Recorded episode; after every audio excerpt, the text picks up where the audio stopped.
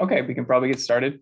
Um, hello, everyone. Welcome to the second Merge community call. I'm Trent. I work with the Ethereum Foundation doing ecosystem work, um, talking to stakeholders, running things like this. Um, very glad to see all these new faces and some familiar ones. So welcome to the call. Um, Tim's going to be doing most of the talking, uh, and then I'll probably uh, tap in a couple other people, maybe Marius if he wants to talk about um, people helping with test nets, uh, or I'm, I'm, sure there will be other people I asked to share something. Um, but yeah, let's get started. I put the agenda in the chat and I'll add it again. I don't know if new joiners can see it, but um, yeah, we're just gonna go through this. And um, if questions come up, please just, uh, I think you can raise your hand in Zoom and then I'll uh, unmute you. Actually, I think everybody should have the ability to unmute, which shouldn't be the case, but um, yeah. Uh, Tim, is there anything you want to start with, or I'll just jump into the agenda? Uh, no, I, I can jump into the agenda. Yeah, go ahead. Cool. Um, there's a lot on here. Uh, Trent did a great job posting like some pre-call links. Uh, so I, I strongly recommend people kind of read those if they haven't uh, yet, just because we tried to make it clear, you know, what's going to change uh, at the application layer, what's going to change running your node and whatnot uh, related to the merge. I'll, I'll, I'll, go over them pretty quickly, but um, yeah. Uh, yeah those, those are three of... links under pre-call resources. Everyone should read them, ideally ahead of this, but yeah. you know now we're here, so add that to your list of tabs, and Tim will give you a quick uh, overview right now yeah and i guess hopefully i can use this as a way to like highlight what's in it and then you you all can kind of dive deep into what what happens to, to your specific project. Um, at a high level you know the merge shouldn't impact applications built on ethereum too much but there are some changes uh, you want to be aware of. Um, you know first of all kind of obvious, but after the merge, there will be no more proof of work blocks. So uh, basically the contents uh, that's currently kind of the core of a proof of work block. So all of the transactions and the metadata around, you know, the block hash, the base fee and, and whatnot, um, all of that will be part of the beacon chain blocks. Um, so that's kind of the first big change. Um, relatedly, all the fields in the proof of work blocks that uh, that basically relate to proof of work or to Uncle blocks or ommer blocks are going to be set to zero. Um, we're not going to remove those fields from the block header uh, just to not break any tooling or whatnot, but uh, basically ommers, the ommers hash, uh, the ommers list, the ommers hash, difficulty and the nonce are all going to be set to zero. Um, and the one thing that uh, is not being set to zero, but is actually changing in value is uh, the mix hash value. Um, and the reason for this is a bit complex, so bear with me for a second. But um, at a high level, we have this opcode on Ethereum today called difficulty, which returns the difficulty of a block. It's a pseudo randomness uh, value that people can use and a lot of smart contracts use for different reasons. Um, it is not like perfect randomness. It's, it's biasable by, by the miners. Um, but obviously, if we if we went from setting that to like some pseudo random value to zero all the time, a bunch of applications would probably break.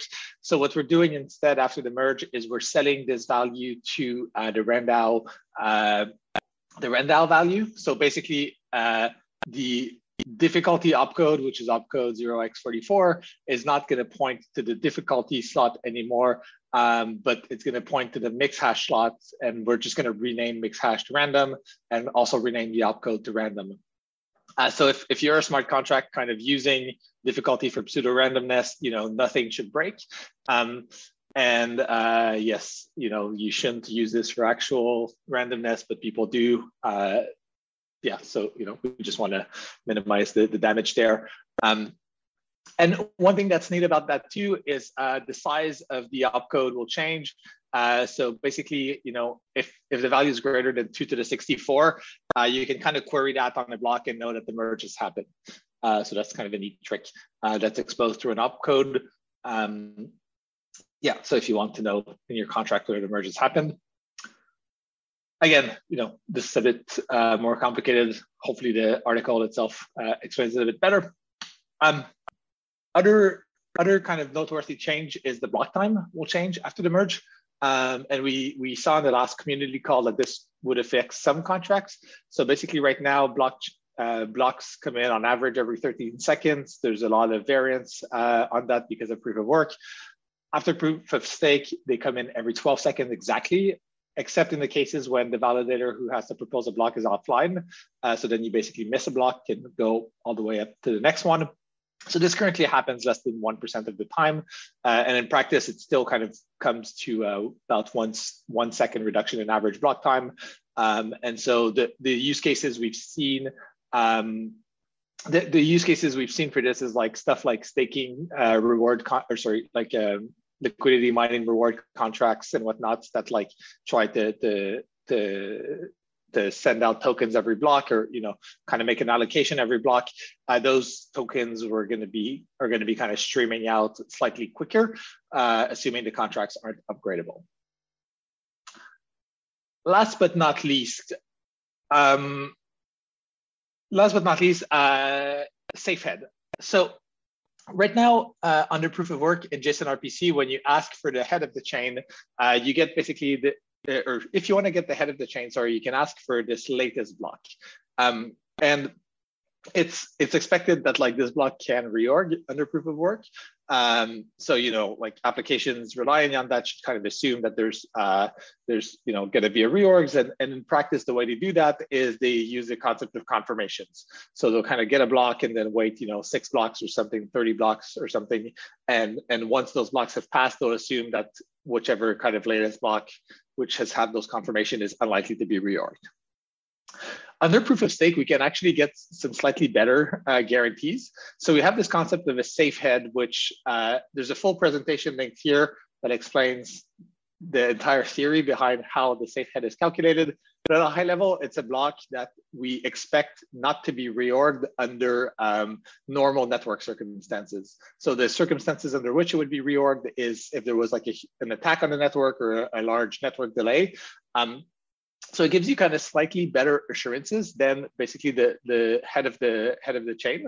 So we're going to be changing kind of the JSON RPC response for uh, the latest block to point to this safe head, um, which in, in practice should come within like four seconds of this, this start of a slot. So it, it's not going to delay things too much.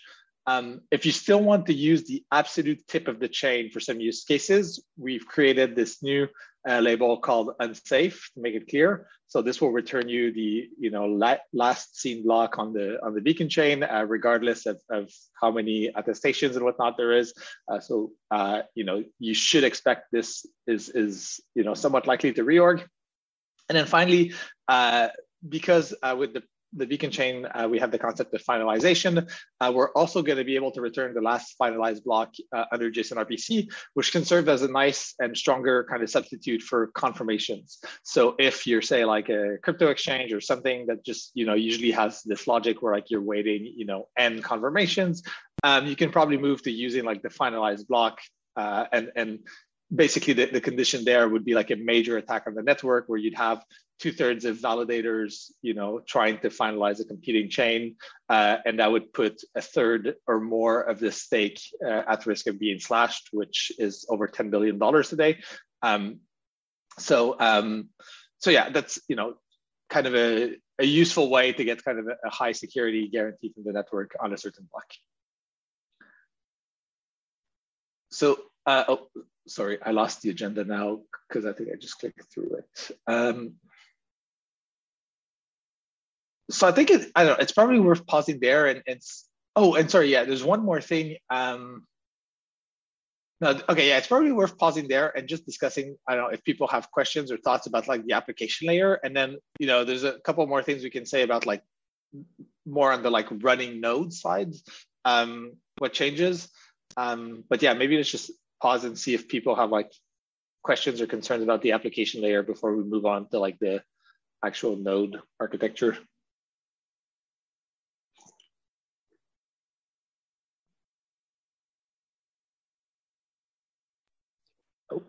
Yeah. Anybody, uh, if you want to talk, raise your hand and I can unmute you.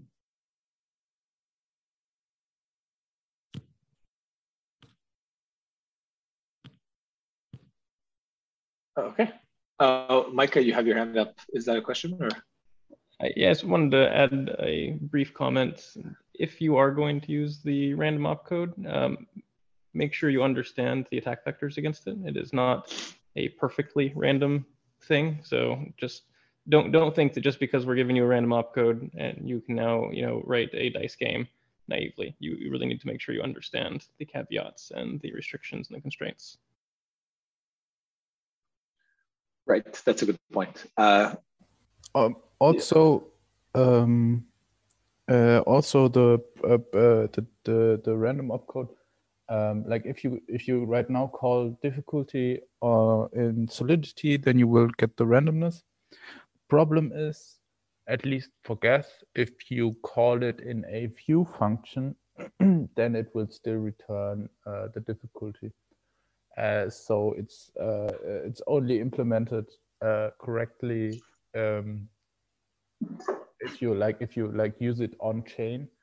Uh, but uh, calling a view function does not trigger transaction, and so we don't have the correct randomness there. Uh, it's just a bug in Geth right now, but we we uh, uh, uh should be. Uh, I should like I'm going to fix it soon. Thanks for sharing, Marius.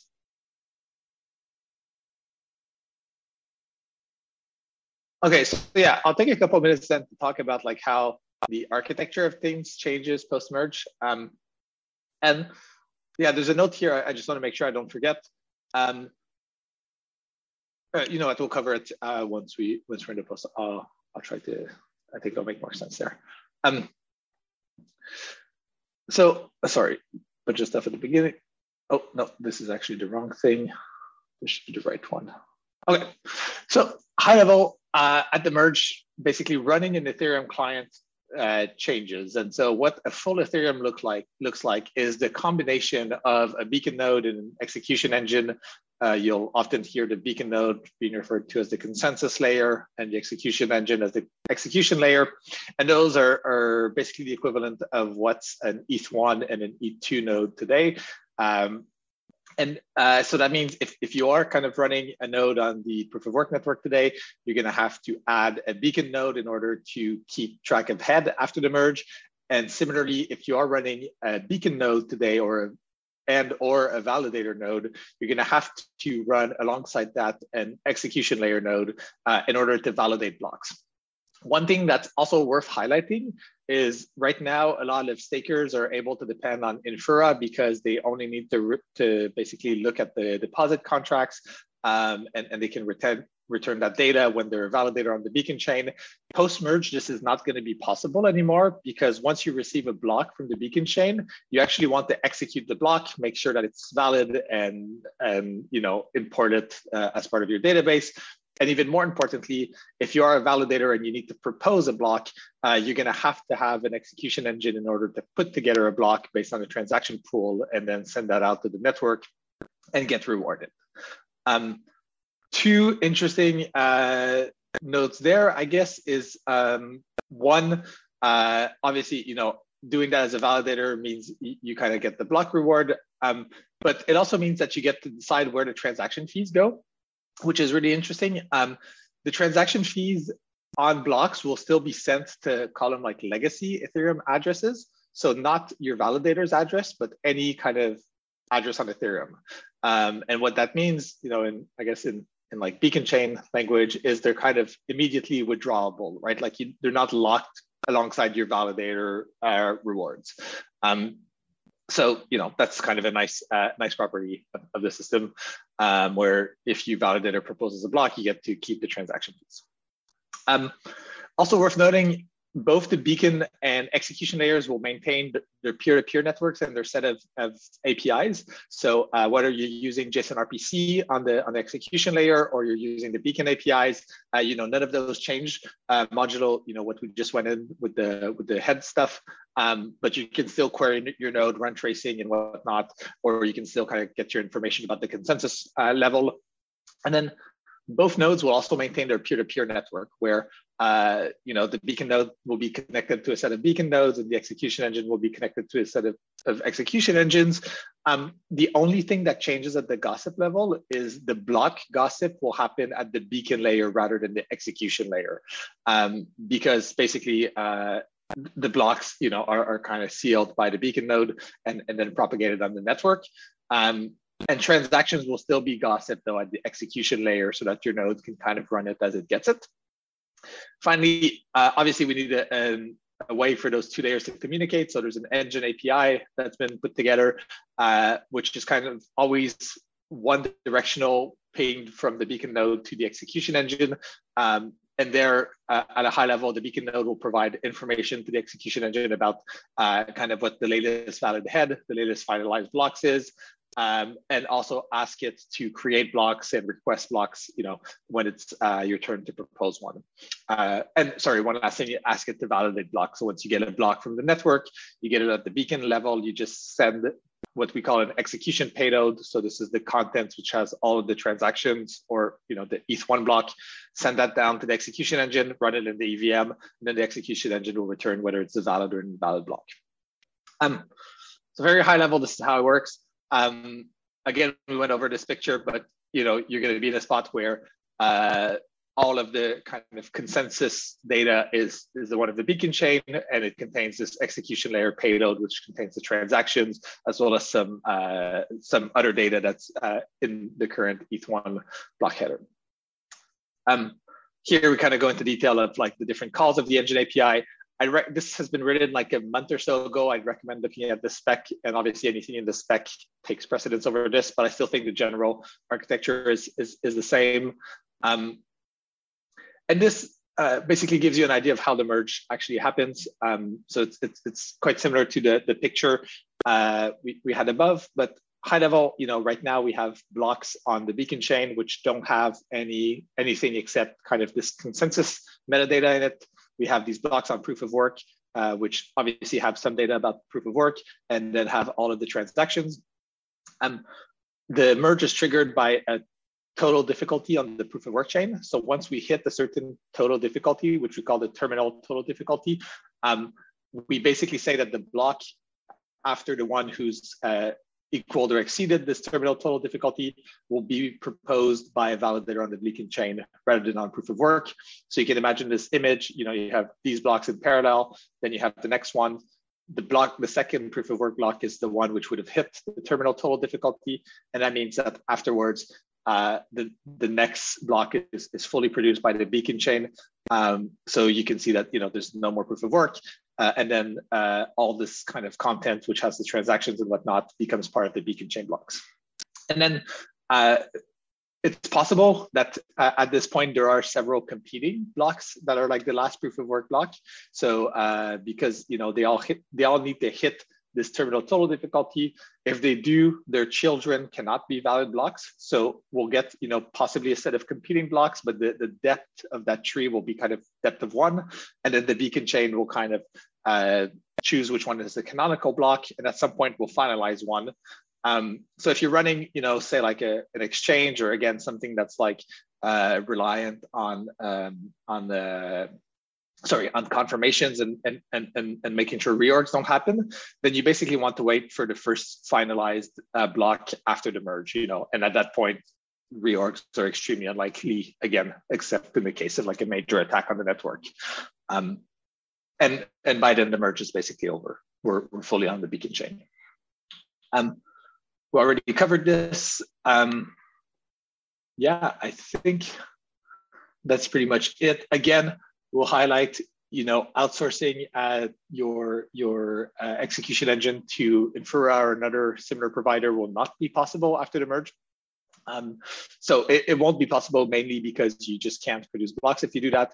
And over time, we'll also have a proof of custody that's added into the design, which uh, will penalize you if, if, if, you did decide to do it. So uh, this is really the right time to kind of get running on uh, on uh, basically your own execution layer.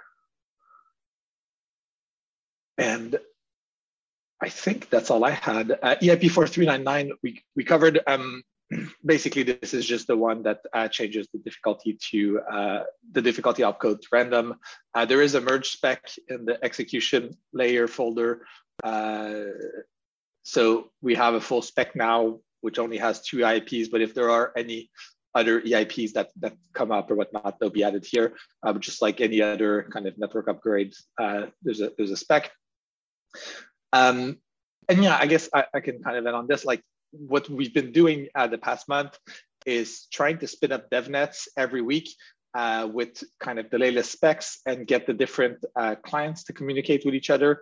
Uh, we're hoping that we spin up one more next week and then the second week of December that we can spin up a more permanent one, which we leave up and running throughout the holidays and maybe early January, uh, so that folks who want to like uh, understand, you know, and play with this uh, have have something that's relatively stable to uh, to use. Um, yeah, so that's kind of the goal is expect in the next two weeks, just having kind of a Kintsugi network that's uh, up and running. And uh, Marius, who's on the call, has has put together a great guide about, you know, trying to get uh, nodes running on the network. And if you do want to help with testing, uh, some type of things that, that would be helpful uh, to try and test. And I guess just generally also, if you run an application, infrastructure tooling, you know, telling us what's breaks uh, is, is, is, really helpful feedback. Uh, the earlier, the better. I think one thing that's, that's sort of kind of stating is, um, you know, when we have these network upgrades, we obviously try to leave time for people to upgrade their nodes.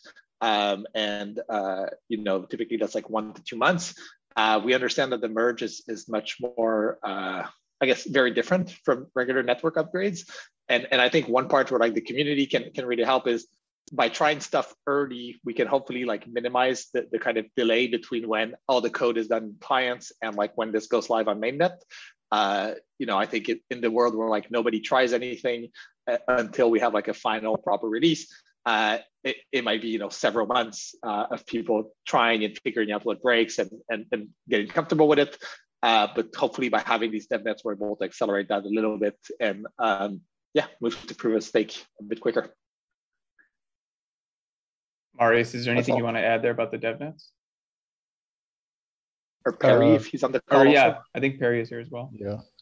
So, hey, hey. Um, yeah, so just to give you guys a bit of um, scope about the DevNet. So DevNet 2 is still meant to introduce testing slash running nodes to the wider community.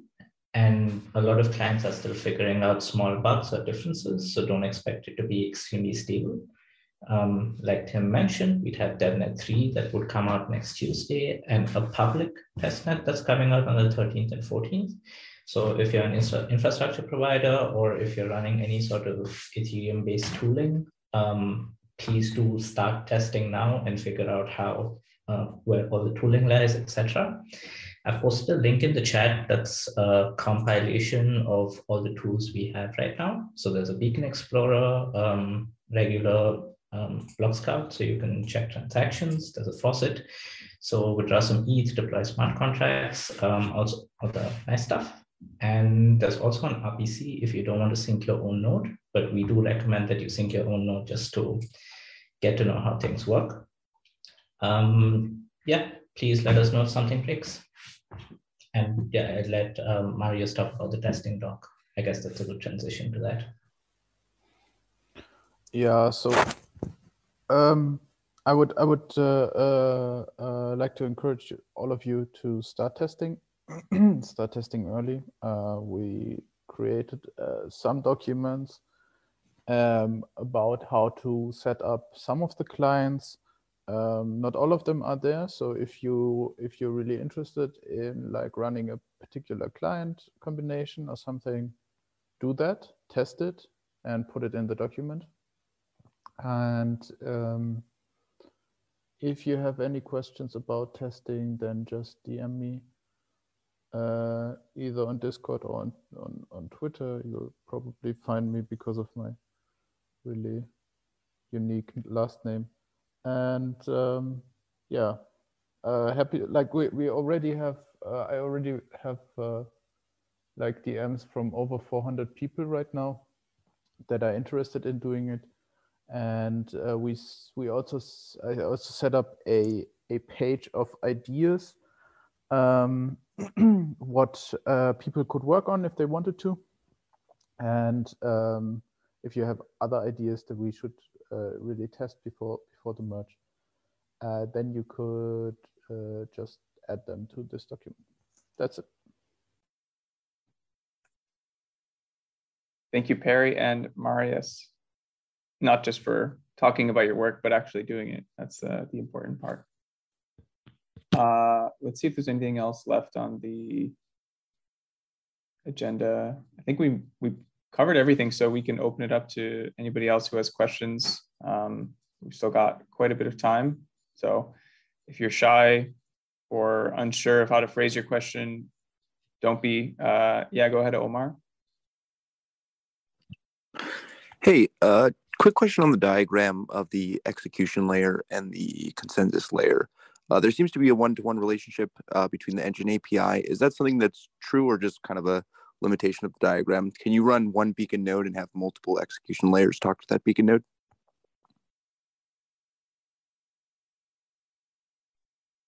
Yes, I believe that is the case. Uh, Tim, do you want to pull that diagram back up if you can, or I can try to do that? Um, yeah, so uh, you, you can do that. You can not run multiple beacon nodes with the same execution layer. That's that's not working with the with the current. Oh, sorry. Did I did I mishear it? I thought he asked about validator clients. But yeah, you can you can run one beacon node with multiple execution layers, and take the majority vote of them, for example.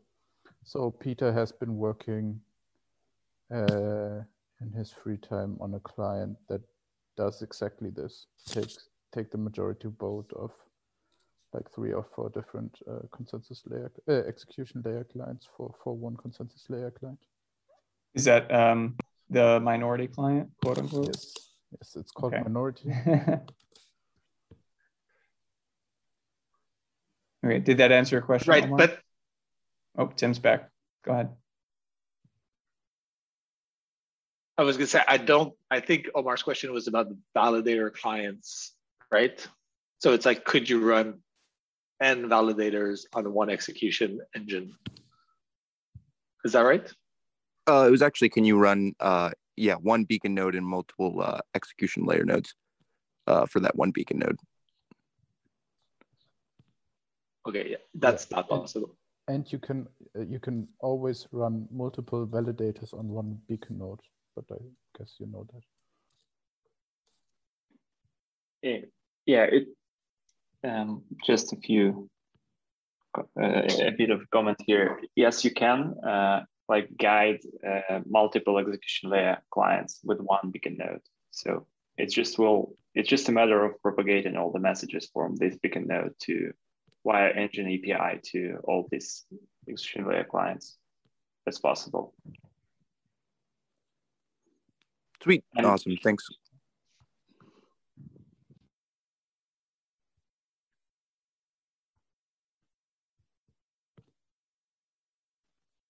but the opposite case when you want to run like um, one execution client uh, to serve for multiple beacon nodes, it's not uh, supported by the engine API spec and it will not be supported. But in theory, you can, um, like if you, there is like one thing that can go into conflict here is the update of the fork state for uh, that coming from multiple beacon nodes to one execution layer client.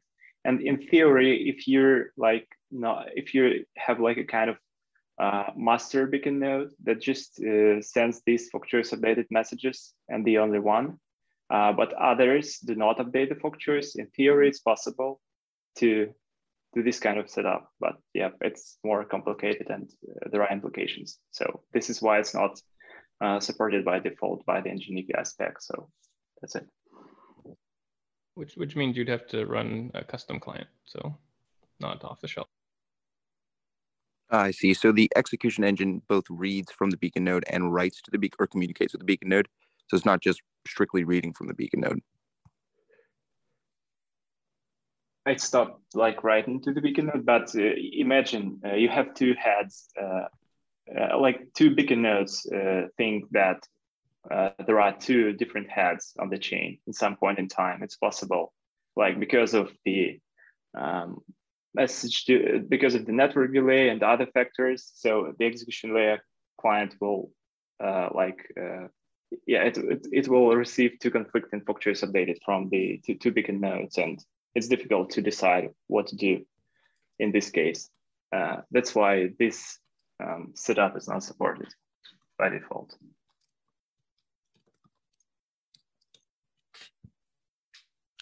Uh, so just to add a comment, so we at Nethermind, we're actually thinking about the use case like that. And generally, we think it might be possible to, to add that kind of functionality that one execution engine will um, be able to work with multiple beacon nodes. Uh, you need to have like a separate block uh, pointer for uh, pointers for each of them. So you need to have like this many to, to one relationship. And um, so the thing that is not in the spec, you need to have somehow differentiate uh, which messages come from which uh, beacon nodes. And so we might experiment with this at some point, but uh, we don't have capacity right now. So maybe closer to to release.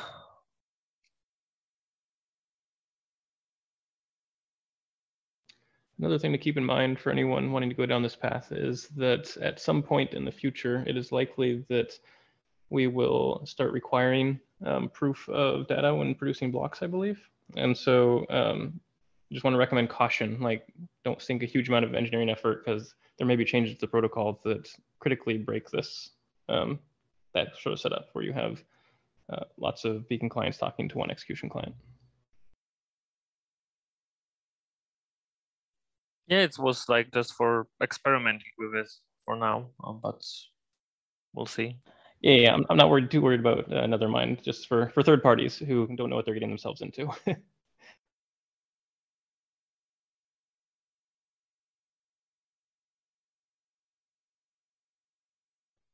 All right, I think we covered that. Thanks for the question, Omar. Anybody else with a question? Otherwise, uh, maybe we could talk about what Raul is talking about, maybe a little tangential, but it's interesting discussion. Yeah, go ahead, Noam. Hey, um, wanted to circle back to the DevNet discussion. Two questions here. Um, one, during the last community call, you guys mentioned that difficulty bombs might go off on existing te test nets like Ropsten. Uh, I think the timeline there was slated for around January. Is that still the case?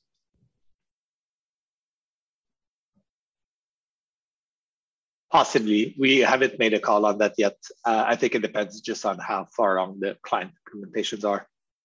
Um, but I think, yeah, there, there, we, we ideally we'd like to merge Ropsten before um, uh, before the difficulty bomb goes off on it. Is it true? Cool. Uh, I believe the Geth team is going to propose a new testnet to replace the proof of work testnets. Yes, Sepolia. It has already Sepolia, been, yeah. It has already been started, but um, uh, there were some issues with uh, like I don't know setting up the servers, so uh, we haven't publicly announced it yet. But yes, we plan to create a new proof of work testnet um, since all the uh, other proof of work testnets, uh, uh, Ropsten, um, is pretty uh, uh, big already and like not really suitable for testing. So we would like to create another one. Gotcha. gotcha. Thanks. And somewhat related to this, um, has there been any thought given?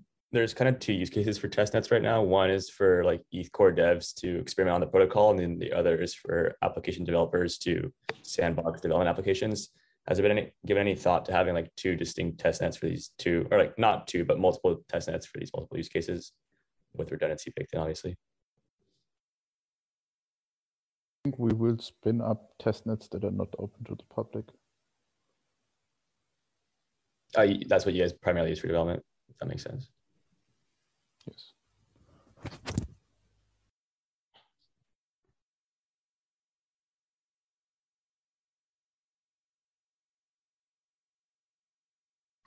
Anyone else? Hendrik, go ahead. Yeah, I have a question about where the, the block data is stored after the merge. So is that still in the execution client data store? That's a good question. So uh, the block data, you mean uh, the execution layer blocks, right? Yes.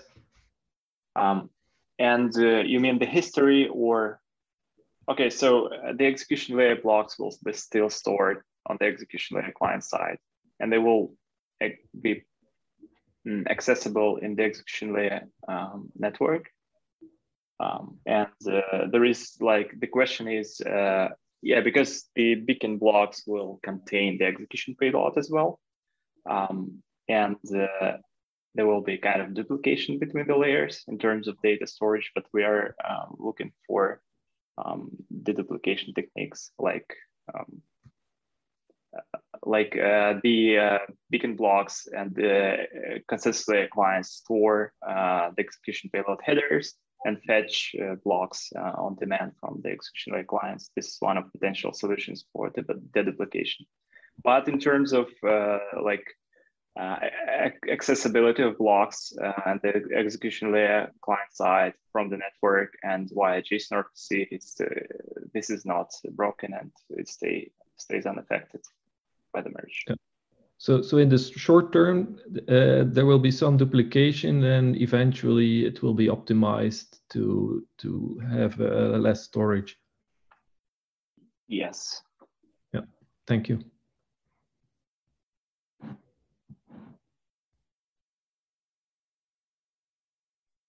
Anyone else? Yeah, sure. Hi. Um, my question is: um, Is there any change in uh, if it makes sense to have consensus and execution layer on the same machine, um, performance-wise or bandwidth-wise, or any recommendation here? Do you mean existing as the same uh, like monolithic piece of software or? Uh, on the same piece of hardware, I mean. Oh, uh, I feel like that should be the default. I feel like most people already do that. I don't believe it's necessary. I, you don't need to have a like crazy high bandwidth connection between the execution and consensus client. You do want it to be low bandwidth, like you don't want to like go to the moon and back, um, because there is time constraints on validators doing work, and some of that work requires talking to the execution client. Um, but if you have like you know two hosts in the same data center, that's not a problem. If you have two hosts on the same side of the country, that's probably not a problem. If you have one of your hosts is in Asia and one of your hosts is in the US, maybe you start noticing you fail on occasion to do things in time. Uh, Mikhail may have more thoughts on this.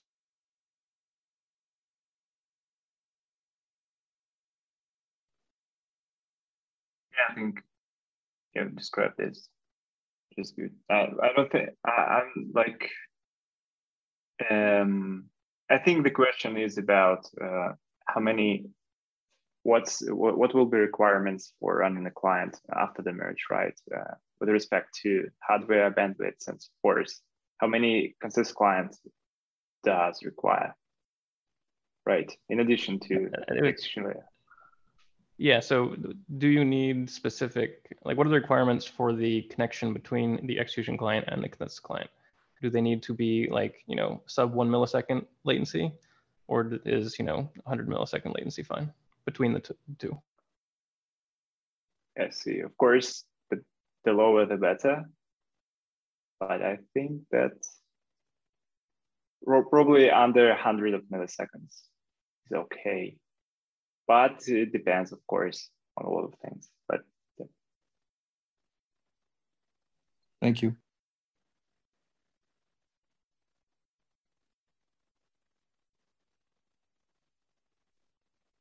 Anybody else?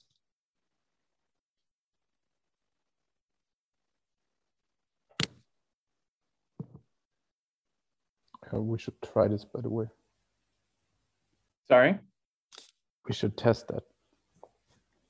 Agreed. Yeah, right. That's that's true. I, I'm I'm also just you know trying to understand whether it makes even even makes sense to run them on different machines. I'm not sure it is. So if you if you run in both, so the the, the optimal solution would be to run them on on one machine, or or like Micah had said in like the same data, data center.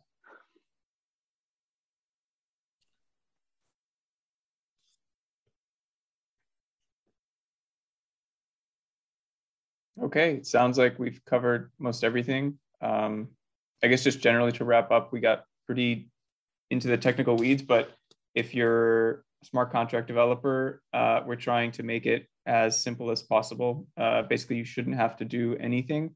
There's no migration. You don't have to redeploy your contracts. Um, if you're a user listening to the call or watching this afterwards, uh, you won't have to you know, move any tokens that you own. All of this stuff will happen in the background. You shouldn't even notice uh, that the merge has happened, other than people saying, "Yes, it's happened! Hooray! Uh, proof of work is gone." Um, but there's no migration.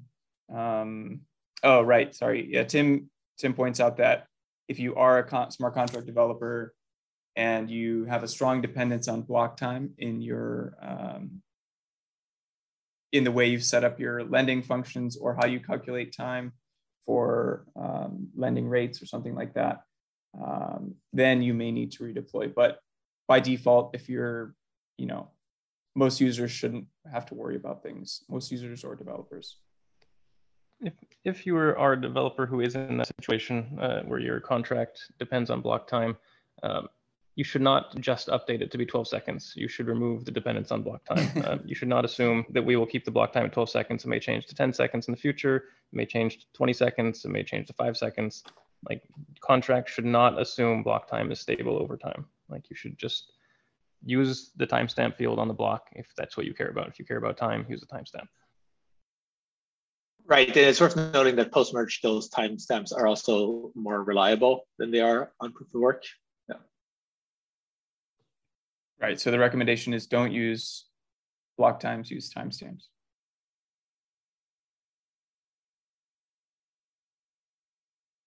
All right, I think we covered everything and there are no more questions. Uh, last chance for anybody to jump in or ask a question. Otherwise, we'll wrap up. Okay, uh, thanks to everybody who showed up, um, Marius, Mikhail, Perry, Micah. Um, this is really helpful to have people to answer questions. So I appreciate that. Um, and then we can go a little bit deeper technically to people who have questions about that stuff. Um, so yeah, we'll wrap up here. This will uh, be uploaded sometime today or before the weekend. And um, if anybody wants to um, listen to it again, it'll be uploaded to the Ethereum Cat Herders YouTube. Uh, that's it. Thanks, everybody. Appreciate it. Uh, oh yeah, and we will probably, depending on the need or how many questions come up, we'll probably host another one maybe in another month. Um, I don't anticipate there being huge changes or you know a ton of new information that we need to relay other than what's already been prepared um, in the agenda. But yeah, Tim, do you have any final thoughts? Yeah, probably makes sense to host one of these sometime in January once like Kintsugi is out and probably once we have a better view of what's going to happen with Ropsten. Um, yeah, but definitely not before the holidays. And yeah, keep an eye on the blog.ethereum.org page. Uh, we're going to have a post there when the actual like uh, I guess final iteration of the Kintsugi DevNets is up. Uh, I'll make sure to post something there. Yeah, awesome. Hey, Tim, you you indicated that you were going to come back to the discussion point number two on the agenda, but you never did. Was that intentional? Which one? The transaction fees? Yeah, transaction fees going to validator. I think I thought. Yeah, layer. I thought I mentioned it. I thought I mentioned it, but in case, in case, uh, I guess to reiterate it, if I did, yeah, yeah. So post merge transaction fees go to they don't go to a validator address. They keep going to like an Ethereum uh, call it like EVM address. Um, so that means if you run validators, you know, you can capture those transaction fees basically as they come in. They're not going to be locked or anything. Uh, this is also true of, of, obviously any MEV fees. So any fees uh, basically that are paid to the block producer, like that, I guess in uh, today would go to like the Coinbase address. uh, get captured by validators post merge directly. No, uh, they're not locked or anything. Hopefully, this is clear. Yeah, and that's that's pretty significant, especially if you've been validating since uh, Genesis, the Beacon Chain Genesis last year. Um, the unlock for funds hopefully will come in the upgrade after, sorry, unlock for staked ETH or you know being able to transfer it to the execution layer, use it in smart contracts, use it like you typically do. Uh, that will hopefully be in the upgrade after the merge. But until then, like Tim said, you will, if you're a validator, you'll be able to use, you know, priority fees that miners currently get, that will be directed to validators uh, or a validator controlled address uh, on the execution layer, as well as any MEV. And I know there's a, a lot of people working on um, how to integrate MEV into post-merge clients. Um, specifically, the Flashbots team is working on that stuff. And I'm sure they'll have more releases and, and you know, as we get closer, there'll be a better picture of what that actually is going to look like.